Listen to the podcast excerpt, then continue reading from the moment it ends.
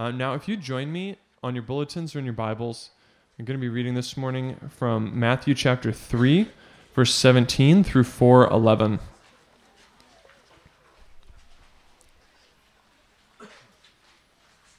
Matthew 3:17.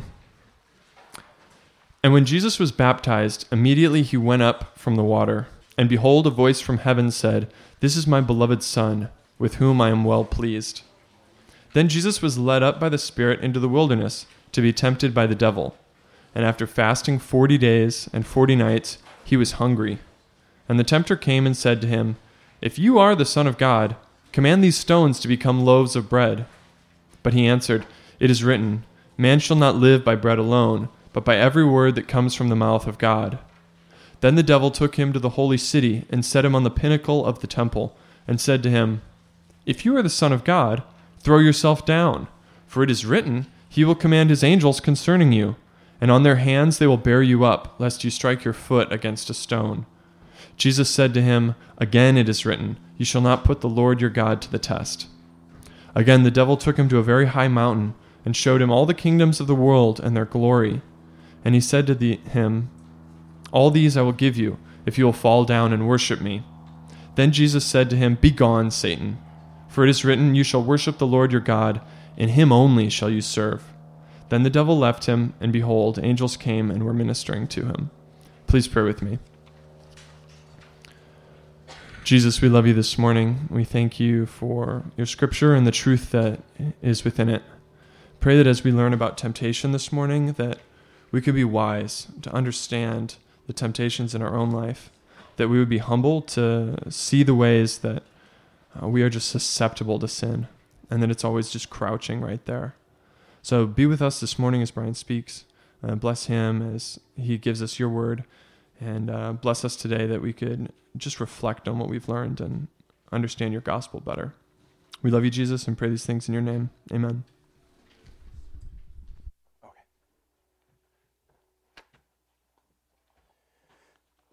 All right, good morning, everyone.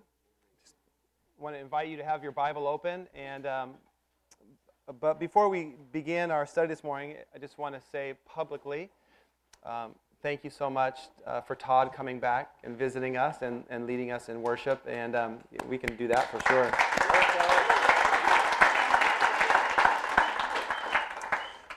Just uh, a, a, meaningful friendship in uh, many of our lives. So thank you for that. We are continuing our study on the topic of temptation this morning, and we are going to um, focus our attention on one passage this morning, and that is the temptation of Christ. Sometimes uh, when you study the Bible, and, and you study and, and, you think you understand something, and then you study it more, and then you realize, I, I really don't understand this as well as I thought. Um, and then you start studying more and you have more and more questions. Um, that's kind of what happened to me this week studying the temptation of Christ. It's a challenging passage, and um, for many reasons. So, my goal this morning is to um, help us understand it, but then also be able to apply it to our lives. So, at first, there are hurdles um, because um, things like being tempted over um, turning stones into bread. That's not something uh, that most men are tempted with. I, I, read one guy this week, and he said, um, Booze and breasts, yes, that's a temptation. Stones to bread, no, not much of a temptation. So I don't know. That's what one guy said this week. Um, the idea of going up somewhere high and, um, you know, um, being uh, threatening uh, suicide and see if angels can rescue you. That I just that's not um, too relatable. The last one, um, the devil offering the nations of the world to me. That's not all that relatable. So. What we have to do is we have to, to try to be thoughtful students of the Bible and try to understand what is actually happening here. And so, what, one of the ways we do that is by studying the context around the passage, and then that helps us better understand a few things. So this morning, we are going to start with this idea, um, and that is this that Jesus set his life on a direction of obedience, towards the will of the Father. And let me show you where I, I find that. If you have your Bible, this is from Matthew chapter 3, and these are the first recorded words of Jesus in the Gospel of Matthew. And chapter 3, verse 15 says this But Jesus answered him, and here's what Jesus says Let it be so now, for thus it is fitting for us to fulfill all righteousness. It is fitting for us, talking about John the Baptist and Jesus Christ himself, to fulfill all righteousness. Now, what does that mean? Again, that's not even all that helpful. That can be a little bit confusing. And what most uh, commentators and theologians believe is that Jesus is referring to his um, obedience to follow the will of the Father to offer salvation to people. So God has called his only begotten Son to a, a way, a path, a way to live his life that would provide salvation to people.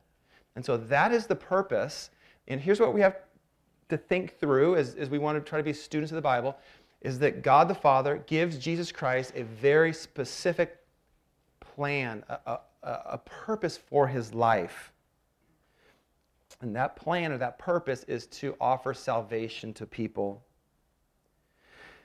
What's interesting, though, is in, in that commissioning of Christ by God the Father, these words that are spoken by God are significant and they are identity forming. And here's what is said by God the Father in verse 17. He says this that this is my beloved Son with whom I am well pleased. So the words that send off Jesus Christ to do his ministry are the words of a loving Heavenly Father sending him off with the words that you are my beloved Son.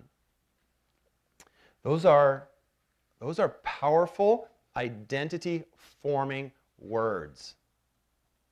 That you are my beloved Son. That was to be the way Jesus approached his ministry. Um, I, I don't know why. I had this kind of unique experience when I was um, a teenager, and for some reason, I was over at my friend's house, and um, he was getting ready to leave to go off. If I keep going like this, it's because there's flies flying around in the warm weather this morning. Um, he was getting ready to go off to college, and um, and for some reason, I was at his house visiting, and it was, a, it, was, it was an odd experience. And, and here's what happened we're, we're standing out in front of his house, and um, his mom is crying, and she's kind of teary. He's an, he was an only son, and the mom gives him a hug goodbye, and, and they embrace, and it's very sweet. And um, the dad goes to say goodbye, and he, he sticks out his hand and goes, Good luck, cowboy! Like that. and I was like, That's kind of odd. Like, like th- those are identity forming words. Like my dad, my, my, my father, I'm, I'm leaving home for the first time and I'm, I'm starting life. And it's um, good luck, cowboy. and I'm not sure what that means. But it, it, and it, you know, that was a long, long time ago. And that still is a very crystal clear memory for me. And so I, I, want us to think for a moment what we before we can just jump to temptation and think about our, our own life, we have to understand this in the context. So here's what's happening. Jesus Christ knows why he is here on earth. It is to offer a plan of salvation. It is offer a way to redeem people, to reconcile. God the Father then says something to shape him, and those words are that you are my beloved son. Those are powerful words. What we need to think through now, just for a moment, into our own lives, is what the Apostle Paul writes in Romans, because he says something very similar to us. All right, and I think we have it on the screen here. This is Romans chapter 8. So, Jesus Christ is the only begotten Son. But salvation means something for us as well. And, and, the Apostle Paul writes something that hopefully shapes our identity as well. He says this So you have not received a spirit that makes you fearful slaves. Instead, you have received God's Spirit when He adopted you as His own. And here is the language, again, that should connect us to Jesus Christ and what's going on here. We are not only begotten, there's only one only begotten, that's Jesus Christ. But Paul is saying this that salvation means adoption, that we are now called God's children, and now we call him Abba Father. For his spirit joins with our spirit to affirm that we are God's children. Who sends out Jesus Christ into the wilderness? Matthew chapter 4 says this that the Spirit led Jesus. So the Spirit is speaking to Jesus. He's affirming that he is the beloved Son of God. And Paul says almost the same thing for us that the Holy Spirit joins with our spirit to say that we are God's children. And since we are his children, we are his heirs. In fact, together in Christ, we are heirs of God's glory. But if we are able to share his glory, we must also share his suffering. Where is Christ going? He's going into the wilderness. And so there is a clear connection um, here with what God has called Jesus Christ to do and with how we live our lives. And so, what I believe is foundational for us to hear this morning, to understand and apply to our lives, is this is that you are a beloved child of God, that you are a son of God, that you are a daughter of your heavenly Father. And that is the purpose of why Jesus Christ came. That you would understand that, that you understand that you are a beloved child of God. That is the truth. That is the, that is the truth that we all need to take ownership of in our lives, that we need to think carefully about that. That that is our challenge of the Christian life is learning what that means that you are a beloved child of God. Now, it is much harder than any of us realize to live that out, to apply that to our lives, because the enemy is real and because the flesh is strong, and there are things that want to distract us from who we are. Uh, I, I, read something this week that was meaningful to me, and I want to share it with you. Um, I mentioned uh, last week that I've been reading a few people, and one of them is a guy, um, uh, Henry Nouwen, is a guy I've been reading this week. Um, uh, another guy named um, Dr. Russell. Todd, help me on his first name. I'm blanking on it. Do you remember? Um, I'm sorry, I put you on the spot. I'll get his book. I said that last time. What's that? No, sorry, my fault. I should have. It's irrelevant. But what I want to share with you for just a moment is, is this is that one of the fundamental questions of life is the question of who am I? Who am I? And what I hope and what I want to try to persuade you to believe and to live out is that first and foremost, you are a child of God. Uh, the, the problem is, is that we easily replace that with other things. All right? And so, if you like to draw pictures, you can draw this on your bulletin. You can put your name. All right? This is the chronology of me, um, my little timeline of my life. I was born in 1970. Some of you were born before that, and some of you were born after that. I heard a guy uh, share this this week, and he put a date on his death. He's like, ah, I think I'm going to, maybe I'm going to die. He put himself like at 85 years old. He died 15 years before he predicted his death. So I'm not going to put my death. So, some point though, listen, I'm just kidding. I don't know. What, listen, we're, here's the point. Somewhere, I'm going to die. And some of you here this morning are going to die before me, and some of you are going to die after me. And forming and understanding our identity is crucial because life is so short. Life is brief. And as you get older, I know this was told to me when I was young, as you get older, life just gets shorter and shorter, and life just flies by.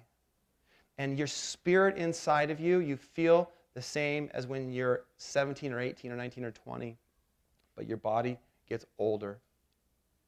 And so when we think about who we are, here is one question that shapes our identity. And, and that is a question is this. My identity is formed around the question of what do I do? What do I do? What is my occupation? What, what, what are the things that I can do that create an identity? What are the things that I'm capable of doing that shape my life?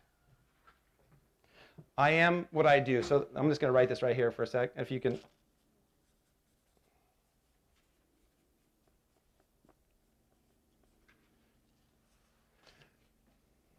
Some of you are very talented, you've accomplished a lot of things. You can um, point to your successes, you can point to the things you've accomplished. And then what happens is, as you get older and you're, you're not accomplishing things quite as much as you used to in your prime, then you look back and say, I did this. Or what you do, it's even worse, is, is you look back and you put this on your children. And you're like, but look what my children are accomplishing. Like, I'm, I'm retired, I'm laid up, I don't do much anymore, but my children, they're accomplishing a lot of things. Another thing that forms in our identity is I am what people say about me. Think about this for a second. If people say nice things about you, you feel good inside. If, if you are highly respected, you can walk around with a sense of freedom. You, you, you are enjoying life. If people say something hurtful about you, it brings you down, it brings you low, it hurts. We, we know this just from, from life. In fact, we could elaborate uh, on this quite a bit, but here's the truth is this is that people live their lives years and decades based on I am what people say about me. That is identity shaping. And if it's not about you, it's about your children or about people you love. Last one I am what I have. I am what I have. Think for a second, for just a moment, what you have. I have uh, an amazing wife. I have three boys that I love. I'm a part of a church community that I love. I have friends. I have a job. I have extended family. What happens if I lose something that I have? Now, we don't even want to think about these kinds of things, but this stuff happens in life. What happens if you build your life solely on what I have and that thing is taken from you? That puts you low. We don't ever want to think about things that are hurtful. I've said this before. I, I think I'm getting this right. I believe my dad was 25 years old when he died. Okay, we all want to live to 85 or 90. Life is cruel. Life is cruel. We don't all, uh, I mentioned this a little while ago, but Karen's grandparents were married for 75 years. That's what we all want. We all want to live a really long time, have a beautiful marriage, have kids, and, and, and enjoy life. But we know that that doesn't happen all the time. That is not what all of us get. Look, here's what happens in life I do something great. I, uh, I graduate. I have a great job. I'm making money. Things I do, life is good. When those go away, life goes back down. When people say things about me, life goes up. When people say things that are hurtful about me, life goes down. When I have great things in my life, life goes up. When someone or something takes that away, life goes down. And we spend our whole lives fighting. We, we spend our whole lives trying to figure out how do we live up here? How do we, how do we survive? How how do we live our lives consistently above the line? By doing things, by people saying great things about us, and by having things. And when those things go down, what happens? We get dark, we get depressed, we hurt, and we live our whole lives trying to get above this line, and we call that world that word survival. That's, that's what we're trying to do. We're just trying to survive life in a good place. And what the devil is trying to do to Jesus, he's trying to get him to not believe that he is the Son of God. And the tactic of the enemy is for you to form your whole life, your whole life on one of those. That my life is what I do, my life is about what people think about me and say about me. think about this for a second. At some point, when you die, you stop doing things. You're dead. You're not doing anything anymore. You can't form your identity anymore because you're gone. When you die, people stop talking about you. People will gradually stop talking about you. I am what I have. You can't take anything with you. Think about, think about how tragic this is that people build their whole lives on this. And we spend our lives fighting to stay above the line and have it be more than just survival. And that's why we have to understand that when Jesus is being tempted here, he's tr- the enemy is trying to thwart, he's trying to prevent Jesus from accomplishing the will of the Father. What is the will of the Father? Is that you would be adopted into the family of God, that you would be a child of God, that you would be a son of God, that you would be a daughter of your heavenly Father. And so, what I want to do just for a few minutes is I just want to look at, um, just briefly, each of these temptations and show you um, how this fits into our lives and what's kind of happening here. But if I could say one thing that's most important, it's for you to understand this idea that you are a child of God and that the enemy wants to prevent you from believing that. So, number one is, the, is this, and this is from, let's just read it. This is Matthew chapter 4, verse 1, and Jesus, it says this Then Jesus was led by the Spirit into the wilderness to be tempted by the devil. After fasting for 40 days and 40 nights, he was hungry. And the tempter came to him and said, Here are the words, I encourage you to underline your Bible. If you are the Son of God, this is what's going to keep coming up over and over. This is the connecting dot. If you are the Son of God, command these stones to become loaves of bread. Think about this for a second. I am what I do. Could Jesus Christ command stones to turn into bread? Yes, he could but he doesn't. So Jesus is not forming his identity on what he can do, he's forming his identity as the Son of God, the begotten Son of God. And God is saying, No, not yet. Now is not the time. You can.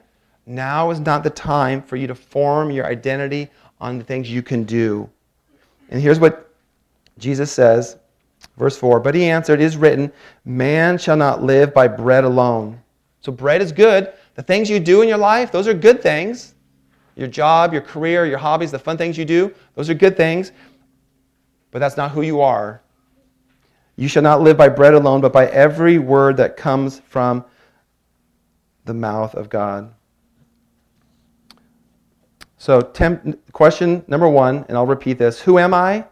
The temptation is this is that God is either my father or I am what I do. What will you build your life on? God is my father or my life as I am what I do? Think through just for a second implications of God as your father. What does that mean? Let me give you one implication for you to think about, and that is this there will be turning points in your life when you will make decisions you don't like There, there will be turning points in your life when you will make decisions you don't like, but you know that God is your Father and His Word requires you make the right decision. Can you look back in your life and say, there have been times where I've made decisions, hard decisions, that I don't like, that I don't want to do, but because I know that God is my loving Heavenly Father, I am going to obey Him. I am going to obey His word, and I'm going to do what is right. I am going to do what He has called me to do. That begins to shape your life. Listen, this is why, and I, this is why you can come to church your whole life and, and say things like, it just doesn't make any difference in my life. And the reason why is this is because every time a hard decision comes in your life and God's word says, here's the way forward, you're like, nah, I'm not going to do that. That's too hard. I'm going to do what I want to do. And so when God is your father, that is more important than the things you do. Again, the same question Who am I? Temptation number two God is my father, or I am what people say about me. Verse 5 says this Then the devil took Jesus to the holy city and set him on the pinnacle of the temple, this high place, and said to him, If, again, here's the key phrase, if you are the Son of God, throw yourself down. For it is written, and this is where the devil, the Satan, is quoting the Bible. He's a better Bible student than any of us here. He's quoting from Psalms 91, and he says this He will command his angels concerning you. On their hands, referring to the angels, they will bear you up, lest you strike your foot against a stone. Psalms 91 is promising that God's safety is real. But the devil is presupposing or attempting Jesus to throw himself off this cliff so that they would the angels would rescue him. the devil's mistake is to confuse the psalmist stumbling like we all do so as to fall with Jesus deliberately jumping off. Think about for in your own life for a moment what power what power do other people's words have over you in your life? For some people, they are crushing. For some people, that is all that matters in life is that people speak well of me. That people think I'm in a good spot. And I can tell you something, living that way is exhausting. And it leads to legalism, it leads to shame, it leads to a, a, foundation that will crumble and fall. So, God is your Father more than what people say or think about you. Number three, who am I? Temptation number three God is my Father, or am I what I have? Verse 7 says this Jesus said to him again, It is written, um, You shall not put the Lord your God to your test. And then the third temptation, verse 8 Again, the devil took him to a very high mountain and showed him all of the kingdoms of the world and their glory. And he said to him, All of these things I will give to you if you will fall down and worship me. All of these things, all things will be given to Christ if and one of the things we've talked about, really just almost from the life of our church, is that I am what I have. Whether, whether we live in Malibu or finances or all these things that we look to to form our identity, they're dangerously misleading. And they enslave us. They hold on to us and they won't let go. And so Jesus responds with this For it, it is written, You shall worship the Lord your God, and him only shall you serve. And so you can ask yourself, Whom are you serving this morning? Are you serving your heavenly Father? Or are you serving the things that you have? And think about that for a second. Things you have Are you serving the things you have? Do you see how backwards that is?